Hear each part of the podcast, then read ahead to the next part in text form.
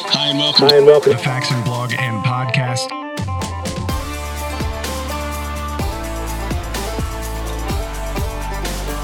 Hi and welcome to episode 54 of the Faxon blog and podcast. We're excited to have you with us today as we continue on in season two. Joining Emily and I today is Fred Masterson, and you may have seen a little bit of Fred if you follow us on social media or you pay attention to us in magazine articles and product reviews, because Fred is quite the busy man in the shooting sports space, I would say. So, Fred, welcome to the show. Welcome, Fred. Well, thank you very much, Emily. It's good to see you again. Yeah. Seems like I just saw you a couple days ago. I know. I was like, we finished up the class. I was like, we got to have him on the podcast. So I got back and I was like, Dustin, what do you think? And he was like, oh, of course. Yeah. So I'm flattered. Good. Well, Fred, if you wouldn't mind, just, give folks your author bio on the back of your book, if you would, just the 10,000 foot view of who you are, what you do, and how you got into the shooting sports space. Sure. Well, I'm Fred Masterson. Obviously, I own a company called Force Options USA. And under that umbrella, I've got three divisions. We've got the firearms division, obviously. I do law enforcement and civilian training, beginners to advanced training. I'm a post-certified instructor, so I do a lot of national training and certification courses. On the other side of it, we do some combatives, some self-defense type training, open hand work. I'm also an outdoor writer. I'm a gun writer for about 16 different magazines. I've been doing that for quite some time. In fact, I'm finishing an article on you guys right now. Surprise. Yeah, I was going to say we just finished building a rifle for you. So hopefully, hopefully that'll be coming soon. That's even for another article. So we have actually two in the hopper. So exciting. Then on top of that, we've got a close protection or executive protection business as well. And so this is something I've kind of just was born into. My father was a lifer in the military for 30 plus years. And it's kind of what I've always known. And I taught for the Army. I taught combatives for the Army for several years. And what started out as helping a couple guys get ready for certs on the range, a long time ago when Abe Lincoln was president, it eventually grew into classes. And here we are today where I travel all over the world doing this. So I'm definitely fortunate to do what I do. Yeah, very good. Well, something that we have some footage on, and so maybe you could talk about it a little bit, and we'll play this for the folks that are watching on YouTube and Vimeo and such, is about a class that you just did just north of us here, just north of Cincinnati, up at Lake Bailey. You had a class that Emily and some of our staff members went to. What was that class, and what were you training for that particular course? That was our introduction to defensive handgun class. And in all honesty, is one of my favorite classes. On top of that, we had a really good group. The focus of that class is to really build the hardcore fundamentals of handgun, which a lot of people skip over. Everybody sees social media and they want to go fast. They want to do the speedy reloads and have the sub-second draws, but they don't know how to shoot their gun. Mm-hmm. And in this class, we talk about everything from manipulations to a good draw stroke to follow up to sight picture, sight alignment. And it's a great class. And I'm not throwing sunshine at Emily, but everybody in the class really just crushed it. They soaked it up, and it was miserable hot and humid. Yes. And nobody whined. It was really, really a good class. And as I always say, it's one of my favorites because it's the building block. People really grow from there. Yeah, we had an awesome time. And I think, to touch on what you said, the fundamentals are something a lot of people like to ignore, especially people that have been shooting a long time. I feel like as somebody that's been shooting a long time, like even for me, a fundamental class is always something I get a lot out of. Mm-hmm. I think, especially even when you shoot for a really long time, sometimes you almost forget the basics. Yeah. And it was awesome because I actually got to shoot one of our FX-19 handguns. And since I'm new here, I haven't really gotten a lot of experience with that handgun. So brought that to the class, got to shoot that. And it was really awesome. Like Fred said, you get to do a lot of manipulation and you learn, you learn how your gun works a little better. Like you learn the feeling of the trigger a little better. It's a really great class, especially I think for people who conceal carry, you should be, or even if you just have a firearm for self-defense in any capacity, you should be really familiar with that handgun. And I think that's what was awesome about this class is we got really familiar with how our firearm worked and how to clear any problems with it. I think that was really great. Yeah, it was a good time. Everybody did a great job too. I seem to be blessed because I rarely have any knuckleheads in class. We always have generally a bunch of rock stars. It's always fun. Yeah. Our customer service, one of our customer service representatives, Martin, was probably like the star of the show. He was so good. He was shooting amazingly. So shout out to Martin. Yeah, he was killing it. But yeah, I mean, and so, you know, Fred, how did you start developing these classes? Because you do more than just the one that Emily and the guys here took. You know, what kind of goes into that kind of course planning, if you will? You know, I think about it like my wife's a teacher, you know, and so I think about all the stuff she has to go through and lesson plans, plannings and structure and assessing how your students are doing, you know, and knowing where you need to jump in. And, you know, obviously there's so many different, you know, bodies in the firearms industry that, you know, create some sort of training collateral, whether it be independent companies or, you know, bigger groups like the NRA or the NSSF. You know, kind of how do you start designing some of these classes, you know, to, you know, probably put your own edge on it, but also, you know, make sure that you're kind of in line with what, you know, what the industry is doing? Yeah, you have to have a curriculum, and I am the curriculum hog here. I've got curriculum for everything. So, for example, this introduction to defensive hanging class, you know, it is my personal spin. These are in my opinion, what are the core skills that somebody must have in order to be safely have that firearm and to be able to manipulate it? And if the worst happens, that they're able to present it and execute to do what they need to do. And in my opinion, those are things like, how do you get the gun out of the holster? How do you clear a malfunction? What is a sight picture? What is sight alignment? Those are things that I consider to be cornerstones. And that is where I start all my classes. They have to contain these items. Well, from there, we'll have an intermediate handgun class. Well, what's an intermediate? Well, now we'll shoot multiple targets. We'll start moving while we're shooting. And in all honesty, I start moving and shooting pretty early on because it's a very crucial skill. So then we'll introduce, like, for example, moving and shooting. Move to strong side and support side, learning one-hand manipulations. We'll do more close quarter work and things like this. And then we move on up to advanced. And all really advanced shooting is the fundamentals a little more quickly, because I still expect you to do have the same strong fundamentals. And for those of you who shoot with me a lot, there's a lot of people, I get a lot of return students. We do a lot of the same drills in the advanced class that we do in the beginner's class because they're that important.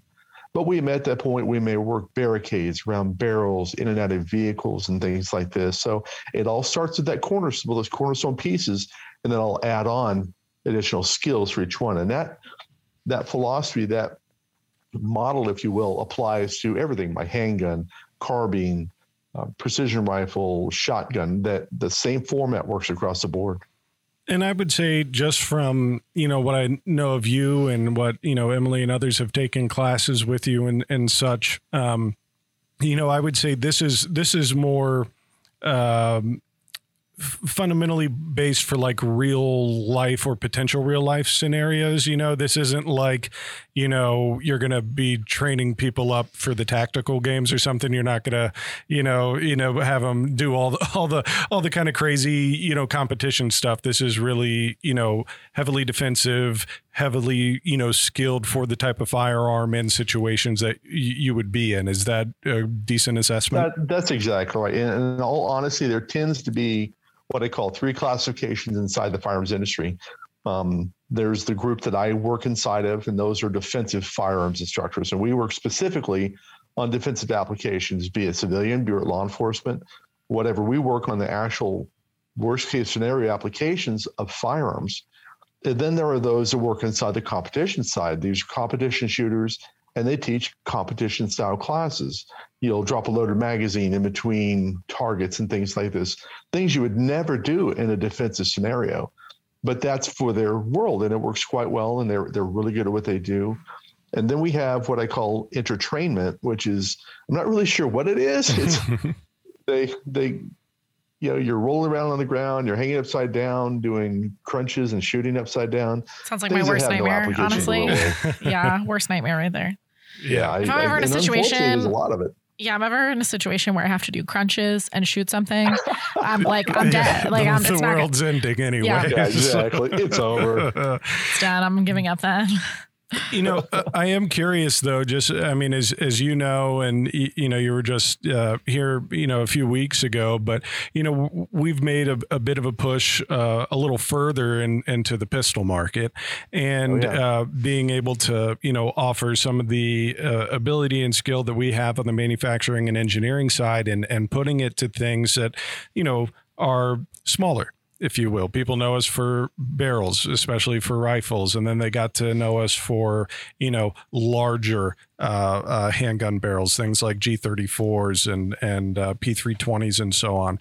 But I'd imagine that most of the people that are taking your defensive stuff, the class a couple of weeks ago, would be more for, this is your concealed carry gun. This is the one you want to practice with and be comfortable with.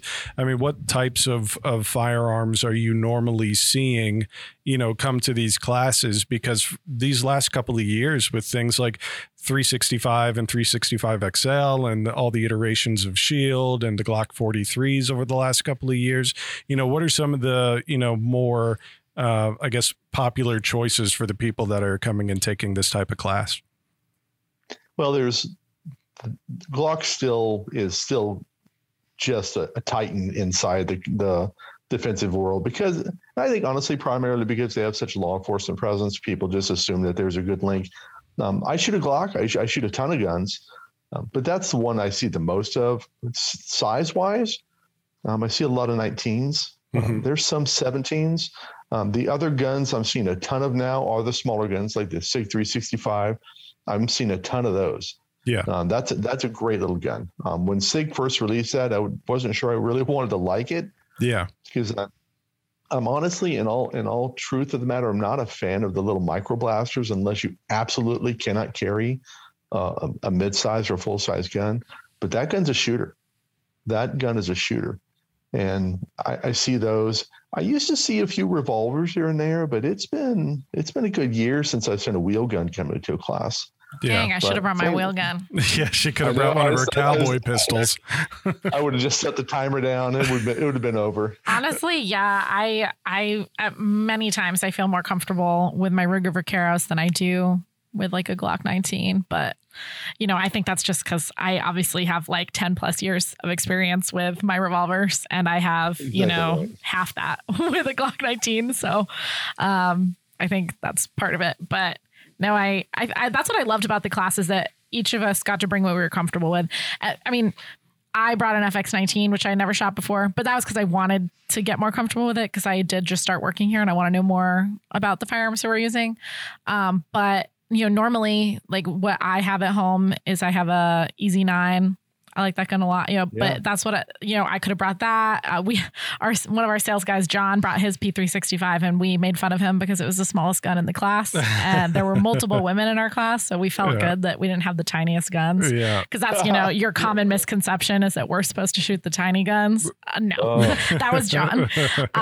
But that's what I loved about it is, you know, like Fred wasn't pushing any particular style of firearm on us. And I think, you know, that's what's important, is everybody has something that's comfortable for them. And you stressed that too in the class, even like with style of shooting, you know, you were like, what's comfortable for you might not necessarily be the way everyone teaches you to do it. But if it's comfortable and safe and it's working for you, you know, Fred kind of found a way to work that into his teaching. And I liked that a lot, because a lot of times you get instructors that just tell you what to do and don't really give you that comfort. And you did a really good job with that, Fred.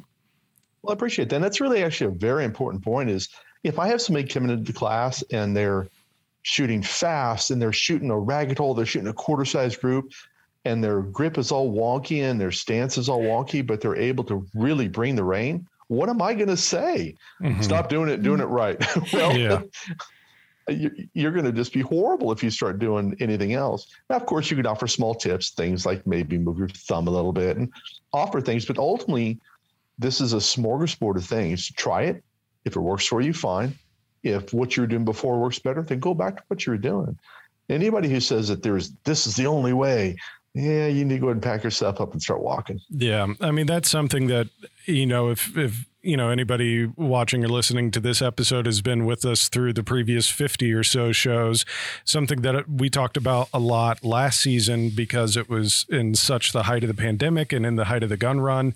And, you know, it seemed like new numbers were coming out every day for new gun buyers.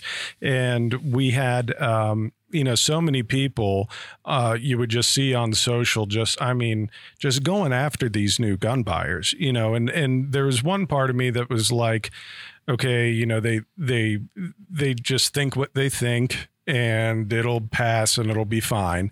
You know, I remember seeing posts like, oh, you know, all these new guns that are being bought, you know, get ready to see them in a pawn shop in 6 months and all this sort of stuff. And we really haven't seen that this time around, at least not at the same clip as we've seen in, you know, previous iterations of gun sale spikes. And, you know, one thing that we tried to echo here was, you know, listen, if people are being safe and responsible, like that's really all we can ask, because as far as, you know, Second Amendment rights are concerned, regardless of where you live and so on, you need more people. You need more people getting into the sport, whether it's for defense or for competition or whatever. More people to get familiar with it and more people to not just go immediately, oh, gun bad all the time, no matter what. And I felt like there was still a lot of people, you know, that were previously firearms owners that were kind of, you know, just poking and jabbing, you know, at these new folks. And I'm like, is this the best foot forward, you know, that we're giving here? All these people who are probably a little nervous about buying one anyway. And now they sense the need, and now they sense that this is something that they need to have for protection. I mean, you probably remember it was almost a year ago on the nose, maybe even a little before, you know, we were talking about, you know, the whole defund the police movement was coming along. Departments were having trouble staffing shifts. You know, you would get news reports of vacant 911 calls, crazy stuff. And people were like, okay, you know, this is on me. And I just thought it was a little bad taste for, you know, for any of us in the industry, especially, but certainly in the firearms community, to be throwing up these barriers of entry and, you know, making people, you know, feel badly about wanting to take that next step in their, you know, in their self-protection or family protection, home protection, what have you. You know, I'm just curious, with all of that said, you know, has there been maybe a little bit of a paradigm shift with some of the regulars you have in class with versus, you know, the new people that you have in these classes? Kind of what are you seeing now, since it's been, you know, 10 million plus new gun owners in the last 12 to 18 months? Well, what I've seen, there's multiple points on this. One is class participation. I always get a lot of the same people coming back because they really enjoy it. They make friends. There's a lot about firearms class that's really kind of a bonding moment. I do see a lot more newer shooters. And in all honesty, when I saw some of the existing gun owners kind of throwing stones or taking jabs at new gun owners, I set a couple of them pretty much on fire because their cliche was, well, they're not going to get any training.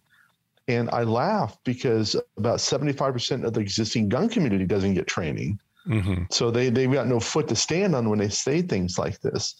I agree with you completely there. Even if they're not some super ninja shooter, they're a member of the Second Amendment community now. They may never take that gun out, but they've got a gun, and now they're not waffling anymore. Mm-hmm. They can be a positive voice for us. In regards to, you know, essentially the attitude in class, honestly, the people that I've seen have been very positive about new gun owners coming in. I think social media is kind of a toxic place sometimes for that. Sure. You know, you get somebody who's perceived as a voice of importance. They chime in and set a tone on something, then all their little fan people will jump in and kind of jump into the mob mentality on that.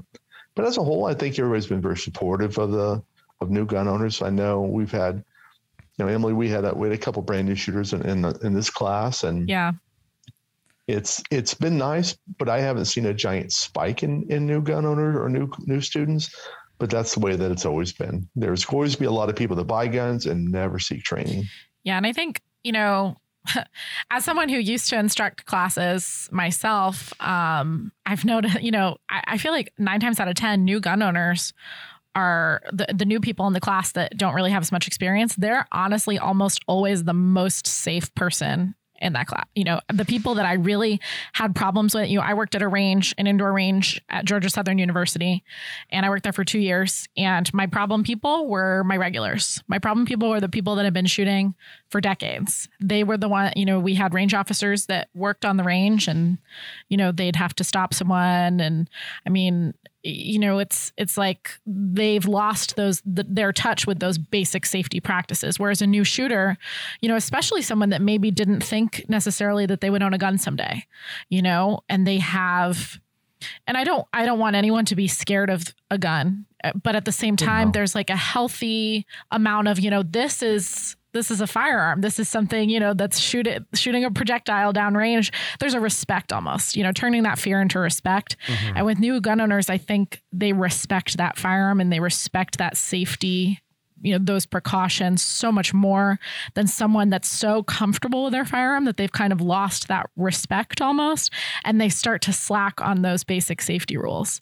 And I think, like Fred said, those new shooters come in and, we had a few new shooters in our class, and really the only mistakes they're making are mistakes just out of not having the knowledge.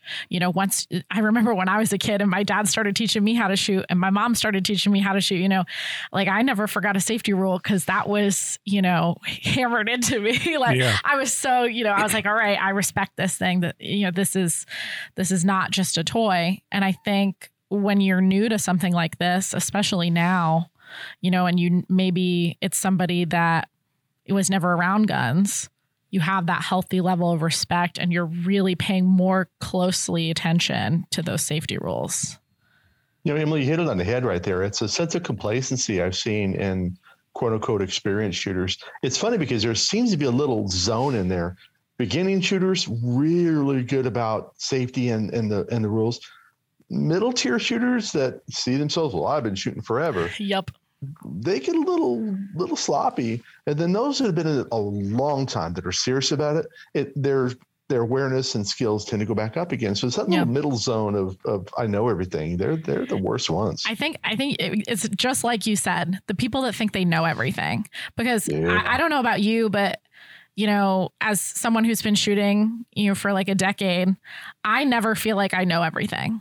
I'm never going to feel that way. I mean, I stood there in your class and I was learning things. I think when you're, an avid firearms owner, competitor, shooter, defensive handgun, person, like you're never done learning. I think once you accept that, I think that's when you, become a little more of an experienced shooter and you get that safety, really down, because you're exactly right. That middle tier, they think they know everything. But with me, for the way I feel, having been in different facets of the industry throughout the last few years, you're never done learning in this industry. Like, and I'm never afraid to be like, oh, I don't know how this gun works.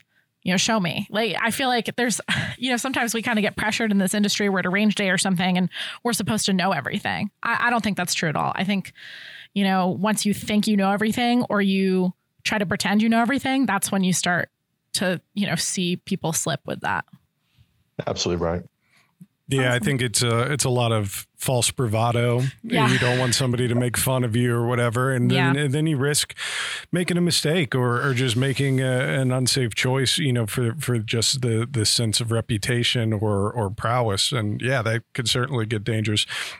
Fred, I want to take a jump from what you do on the training side of things and the teaching side of things and maybe talk a little bit about the writing and what the kind of the journalism aspect of what you do. So you listed, or you said you write for, a bunch of, different publications. But for those of us who aren't in, regular contact with you, what are some of the, 4, 5, 6 that you write for the most that people may have seen your work in? Sure. The ones I write for the most are Ballistic Magazines, Tactical Life, Personal Defense World. We do an annual or Ballistics Best, then Ballistic Precision. I've done some stuff with Survivor's Edge. And then I do a lot of digital work as well. So ballisticmag.com. I do a lot of work with Athlon Outdoors. So pretty much, in fact, I don't think there's one magazine that they have that I don't write for. Yeah. So those are pretty much the ones that are most well known. You know, that's, and something I wanted to ask you about is, you know, it seems like you could get trapped in the blogosphere really quickly. I mean, there's so many articles, and I mean, people are on Reddit threads talking about guns. Everybody has their own little personal blog. Everybody has like a, you know, a digital publication that they subscribe to and such. But one thing that I feel like has stayed true for years, even before I was working in the industry, you know, even as a kid, seeing, you know, just the gun magazines, like the physical printed magazine. And I know that in the world of communication and media, you know, people are always like, oh, you know, is this the year that print dies totally and all this sort of stuff. But something I've found interesting, and maybe you could speak more to it from the inside, is it seems like the physical printed firearms magazines, whether it's, you know, Guns and Ammo or Beyond, you know, they still seem to, you know, be holding some water here. And I feel like there's a bit of the firearms audience and that two-way community that, you know, like you mentioned, social media could be a toxic place to be sometimes. I think there's a ton of gun owners that, you know, aren't active on social media. We get really tunnel visioned, especially those of us who work in it on the marketing side. You just kind of, if you're not careful, you'll think, well, everybody's seeing this, you know, everybody's seeing this online, or everybody's seeing this on social. And granted, yes, millions of people are, but at the same time, there's a huge swath of the firearms community that, you know, if it's not in a printed magazine or on broadcast or maybe cable TV, they're not seeing it. You're exactly right. You know, the cliche that print is dead is just a cliche. There are several magazine, you know, niches out there that will always have strong print presence, and firearms industry is one of them. People like to have that physical, glossy, look at the pictures, read the article without distraction, without 35,000 comments. And in all honesty, especially as nice as the print is done now, especially with something like Ballistic that's a little bit oversized, almost has a coffee table style feel to it, you know, coffee table book. They're still extremely popular. And another aspect of that cliche is that only super old, you know, boomers are not online anymore. That's not even remotely true. Definitely. I can guarantee that I've got people 10, 15 years my junior that have no social media whatsoever. They don't want anything to do with it. And they're deeply into the gun world. Mm-hmm. So I know for a fact that there's an audience that some people are really missing out by not reaching out to inside the print world. Yeah, it's funny. I talk to like my friends that are in different industries, and we talk about market. You know, I have a lot of friends that are in marketing or social media marketing, and you know, I tell them, I'm like, oh well, in my industry, in my world, you know, print media is super important. Print media, you know, a huge part of our demographic in the firearms industry. You know, they're getting those magazines, like you said, Ballistic, Guns and Ammo, Recoil, Gun Digest, you know, and I think for somebody that's worked in the industry, my first job in the industry was as a copywriter. I was writing articles, I was writing blogs, and just moving into the marketing sphere. I mean, in this industry and these kind of companies, writers like you guys are assets to us. I think writers are so important. You know, when Dustin and I are planning to market a product launch, I mean, the first people I'm thinking about is what writers do I need to contact about maybe reviewing this, or what writers, you know, do I know that might want this product? I think, you know, that's a lot of people go to social media influencers, and they do have their place in this community, but you know, I look at them pretty much equal. I mean, our writers are some of our best assets when we're introducing a product or we're talking about, you know, some of our offerings here at Faxon. I think writers definitely help us out a lot, like you, for sure. Well, I'm biased, obviously. You know, I would agree, because one is we've got the experience in it, and two is we can speak to the product from a skilled background.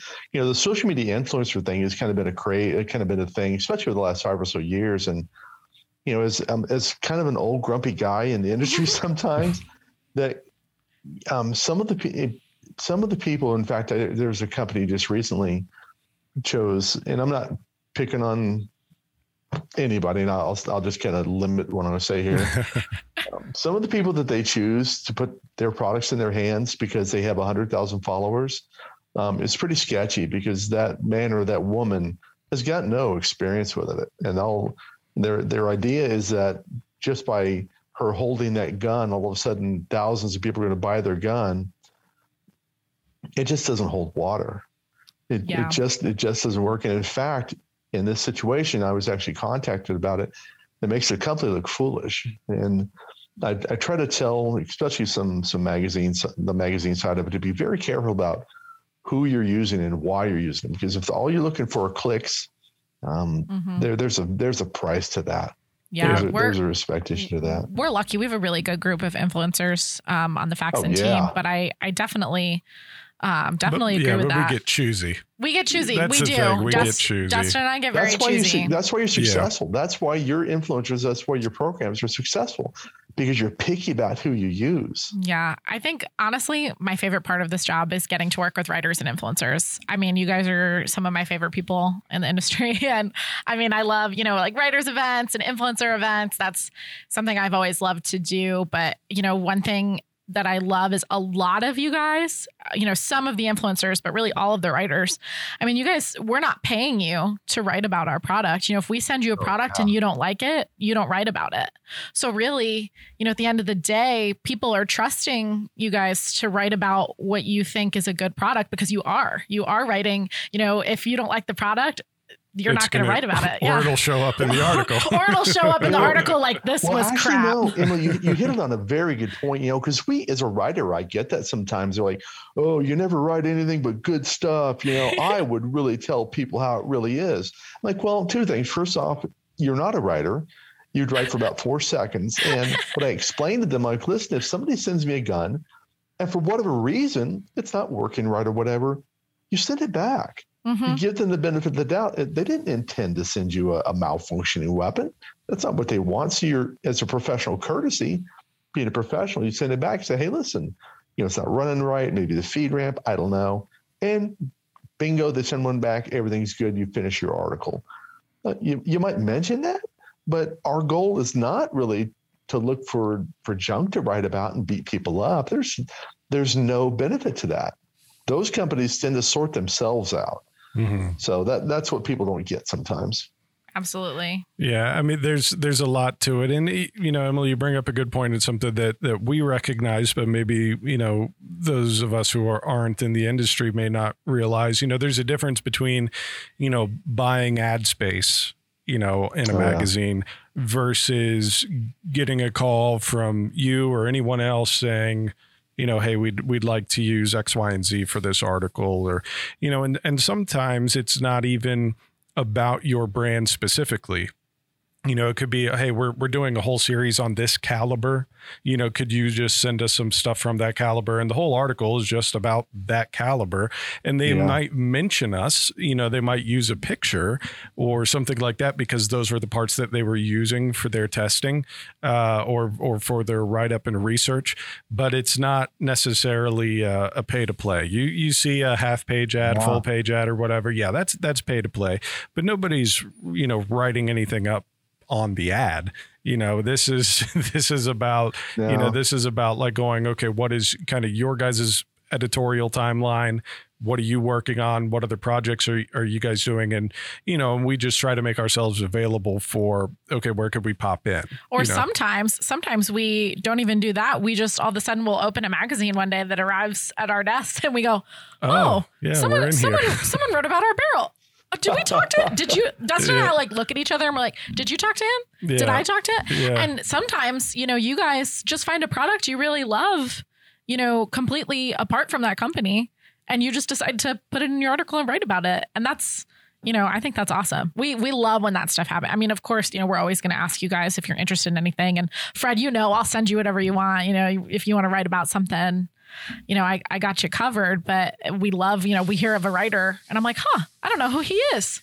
I have to email him. He just wrote a great piece about our 1022 barrels, that happened the other day. And I was like, email him. We have a little tracker when there is a writer or publication that you know, we're planning on sending something to, we have a little tracker in there, and it's just, you know, contact information, what we send, when it's going to be publicized. But we do every once in a while, someone will come in, or we'll get, you know, the big pile of magazines that gets delivered here, and I'll pass them out, be like, anybody with free time, browse through this and make sure we're not in it, you know, because sometimes we don't know, you know, they don't always tell us if something's going in. So yeah, as far as like, you know, biases and things are like that are concerned, you know, this isn't, you know, kind of the flip side of the influencer thing too. You know, some people are just like, yeah, you know, you pay me enough money, I'll come out, I'll shoot your stuff, I'll do whatever. You know, and not poo-pooing it. We use influencers, but we want to make sure that they match with the brand. And especially for people that are, you know, kind of in a higher level, a sponsored shooter of ours or a pro staffer type situation, you know, that goes all the way up to the owners of the company. You know, we don't unilaterally make those decisions. So it is, there's a little more P's and Q's to mind when it comes to them. And so that's why I think, you know, both people in the industry still like using, you know, the written medium, and for the consumer, you know, because they should be able to know, hey, I'm not just getting a spokesperson, you know, for a brand, you know, I'm getting somebody who, you know, they're dedicated to what they're writing, and that it's accurate and that it's good. And it's not necessarily, like you were saying, just, you know, how many clicks does it get? Yeah. So for those of you out there that think all these writers are getting paid by us to say awesome things about our stuff, Fred is here to prove you guys wrong. I guarantee you. And honestly, with Athlon Outdoors, they're the publisher. They own all the magazines that I write for. And they specifically have a policy of no pay to play. There was another publisher I worked for years before, and they were all about pay for play, because I would get a work order to write an article. And then what I found out was their sales staff would contact you, for example. They'd say, hey, we got a great article coming out. Would you like to buy some ad space? You know, if you buy some ad space, we can make room for the article. And I found out about that. I'm like, that is so cheesy. Yeah, it's rough. Yeah. I mean, tell the writers, though, we felt foolish when we found out. Yeah. And of course, you know, I mean, like buying ad space and stuff, you know, you're meeting people, you're building relationships. Maybe they think, oh, I'm writing, you know, an article about a SIG P365. Oh, who has cool barrels? Oh, I worked with Faxon on an ad. You know, that kind of thing happens. But, you know, it's not like we've never, I think, paid to be in anything, you know, where, I mean, we can barely, as far as a feature. Yeah. We barely can buy ads, let alone, like, I mean, we buy print ads, but you know, like Facebook ads, and I mean, you know, advertising is pretty limited for firearms companies. So really we rely on you guys to think that our product's great and write about it. Yeah. Both digitally and in print. It's something, you know, we echo from time to time, you know, on the show, but I don't think people realize it. And it's always surprising to me how many people are surprised by this, but you know, gun companies, we can't pay for Google ads. We can't do Facebook ads. We can't do Instagram ads. You know, anything that you see, you know, from us on social happens in some way organically, either, you know, someone like an influencer or like a writer or just a fan of the brand is liking something, retweeting something, posting something about us. An affiliate might be posting something about us, you know, but we can't do some of the traditional things that other companies can, you know, other companies outside of the two-way space. And it gets so down to even things like, you know, knives and whatever. People can't, you know, any sort of, you know, what the, you know, social media ownerships would say is a dangerous ordinance, whether it's legal where you are or not, whether you're an FFL or not, you know, they'll crack down on you. They won't let you do paid stuff. And frankly, it just gets more and more tight. I mean, I think we're getting to the point where we're getting at least one post a week flagged by Instagram or Facebook, and there's nothing to it. It just gets flagged. And there's no recourse either. Yeah. Yeah. I've had a few good luck moments where I've rebutted it and they've given it back to us. But, you know, we're at the mercy. We are at the mercy of our social media overlords. Yeah. Yeah. So true. And it's honestly, it's kind of hit and miss. I've got a good friend. She had several posts taken down, and for no reason either. In fact, they took down, she had a picture of an American flag they took down. So crazy. And I went to, and there was a lot of this was going on LinkedIn as well. I use LinkedIn quite a bit. So I went in there and posted a photo of me with an RPG. Mm-hmm. And then just to stir the pot, I threw out the whole 9mm versus 45 debate just to get everybody fighting, just so I get a lot of traffic on it. Nothing. Yeah. Nothing. No flag, no nothing. Yeah. It's crazy. And then sometimes I'll post a picture of a knife and it goes against community standards and it's gone forever. Yeah. It's amazing what it'll be and how arbitrary it is. But, you know, Fred, before we start to wrap up, I do just want to see if maybe you could give us and our audience a little bit of an insight on what the next article is you're working on. For us, I believe was this the profile, you know, interview with that we gave you some material for when you came and took a tour here. That's right. I'm finishing an article right now, a profile of the company. Awesome. It'll be, and of course, in my opinion, it'll be a fun read. But we think so, Joe. It'll be an overview of the company and really who you are. And because there's a lot of people that know you, for example, for barrels. Your new handguns, I wrote a piece about that, and that caught a lot of traffic for me. That was a very good piece for people. So I want to give people a little bit more depth about you and kind of a scope of really what you do. Because I think a lot of people see you as this person or this company or this company, when in fact you're a very diverse company that has a great deal to offer. And I think it'll go well.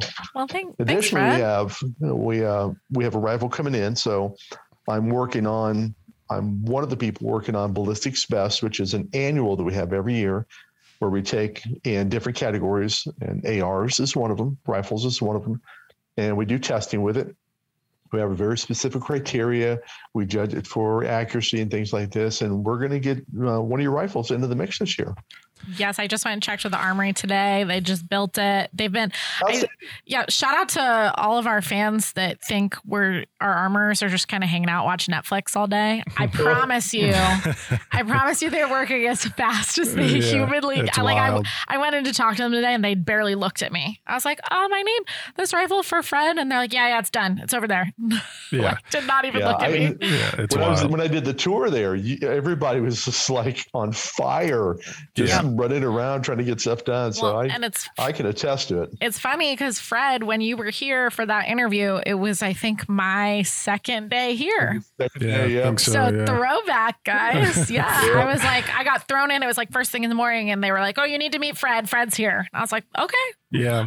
And I mean, and that was also too, we all assumed NRA was still happening. So, you know, it's been just, you know, bonkers around here, but yeah. So Fred, where can people find out more about you? You know, where's the article going to be? And if they want to learn more about what you do in the training realm of things, you know, where could we point them to find more about you? Sure. First on my side of the house, my website is forceoptionsusa.com. And then across the social media spectrum is at Force Options or Force Options USA. So that'll be on Instagram, it'd be on Twitter, Facebook, LinkedIn. That's pretty easy to find me. Magazine-wise, I write probably 80% of what I write is for print. And with that, these articles will be coming out in Ballistic Magazine, Combat Handgun or Tactical Life. For the overview. And what happens on the print side is 90% of the time, they'll let it sit in print for a certain period of time, and then they'll digitize it. They'll send it to the digital platform as well. So that way we get evergreen content on the piece as well. And when that happens, it'll be on ballistic.com, ballisticmag.com, or tacticallife.com. We've done one of those two. And I'll send you a link just so you know for sure. Yeah, we'll definitely share that link, you know, as soon as those articles are up. So everyone that follows us, Facebook, Instagram, we'll make sure that you guys can read that article. We're really excited to read it. So yeah. And all of the links to Fred's profiles, websites, and so on will be in the show notes this week. So you could go to faxandfirearms.com/blog and click on episode 54. Also this week, there are two giveaways happening right now. One is the big giveaway. Now, Fred, this got people confused at first when we announced it because we have a God Bless Texas giveaway. We're not in Texas, Dustin. They're like, you're not in Texas. I thought you were in Cincinnati. You're in Ohio. And the whole thing is, you know, we had this planned to be with other exhibitors at the NRA show. USA companies, by the way, which we're super, super excited about because that's nice. We haven't really done a giveaway like that before. Yeah, but not that targeted. So, I mean, we have folks like, Otis and Enforce and Leupold and Weber Tactical, Tops Knives. It's a great giveaway. So yes, it was themed and branded and ready to go to debut at that NRA show. But instead of just taking all of our goodies and not giving it to anybody, we decided to carry on with the giveaway. Like, don't you want our cool stuff? Absolutely. Yeah. If you go to faxonfirearms.com, you can click on the carousel image, the first one that you'll see there, to get entered in that. Still a couple of more weeks on that giveaway going on, and 1 week for the episode 54 giveaway. We're going to be giving away some more stuff that we were going to give away at NRA show. So just like we were talking about print, here we go. Dustin worked on this for what seemed like years. Yes, it's our 2021 summer, fall 2021 catalog and magazine.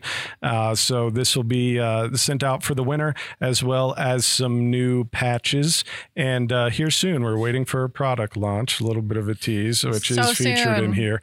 And once that is up and live, you could also access the digital version of the catalog at faxonfirearms.com, a little interactive flip page. And then Four patches that so brand new patches.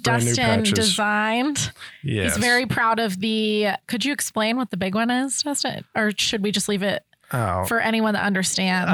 All right. So when I first started here, Fred, I might be barking up the wrong tree with you. I don't know. But I don't know either, Fred, so it's fine. But, one thing that is very prominent in all iterations of our logo is the X in the logo, which, as you mentioned, profile the company and everything, we've mentioned it here before, but we were born out of Faxon Machining, the original company. Our sister company is still happening, going strong, just a few miles down the road from us. And they opened in the 1970s, and our owner's dad came up with this original logo with the X. And so we still have pictures of them and their little shop in Northside with a big painted it on a wall, hand painted sign. And so that X has been part of it. And since it's so prominent, I just thought it was funny because it just makes me think of the now late rapper DMX. And so for the last couple of years for shows, I'll design a DMX kind of theme commemorative. We had the X Gonna Give It To You patch a couple years ago. We did the first NRA that was canceled. We had a stop, drop, shut them down, open up shop, safety selector patch. And then then there was X patch as well. Justin plays a lot of old school rap in the office. And country and bluegrass. We do show tunes. We have show tunes day. We have Taylor Swift Fridays. It's oh my god! It's a smorgasbord. We have fun here.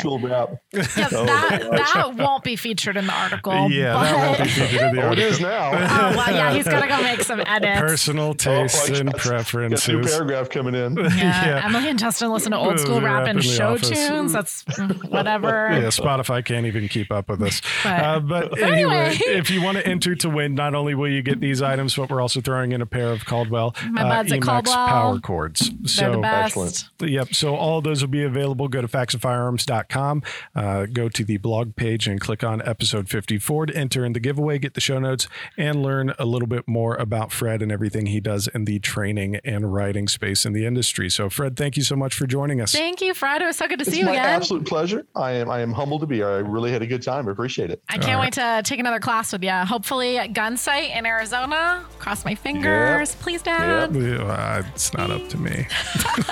Darn. Outside of my purchasing authority. Say the word. Say the word. Well, thanks, right, Fred. We appreciate it. We had a good time today. You guys take care. Be safe. Right, you too, Fred. Bye. Bye-bye. Hi, I'm up. The Faxon blog and podcast.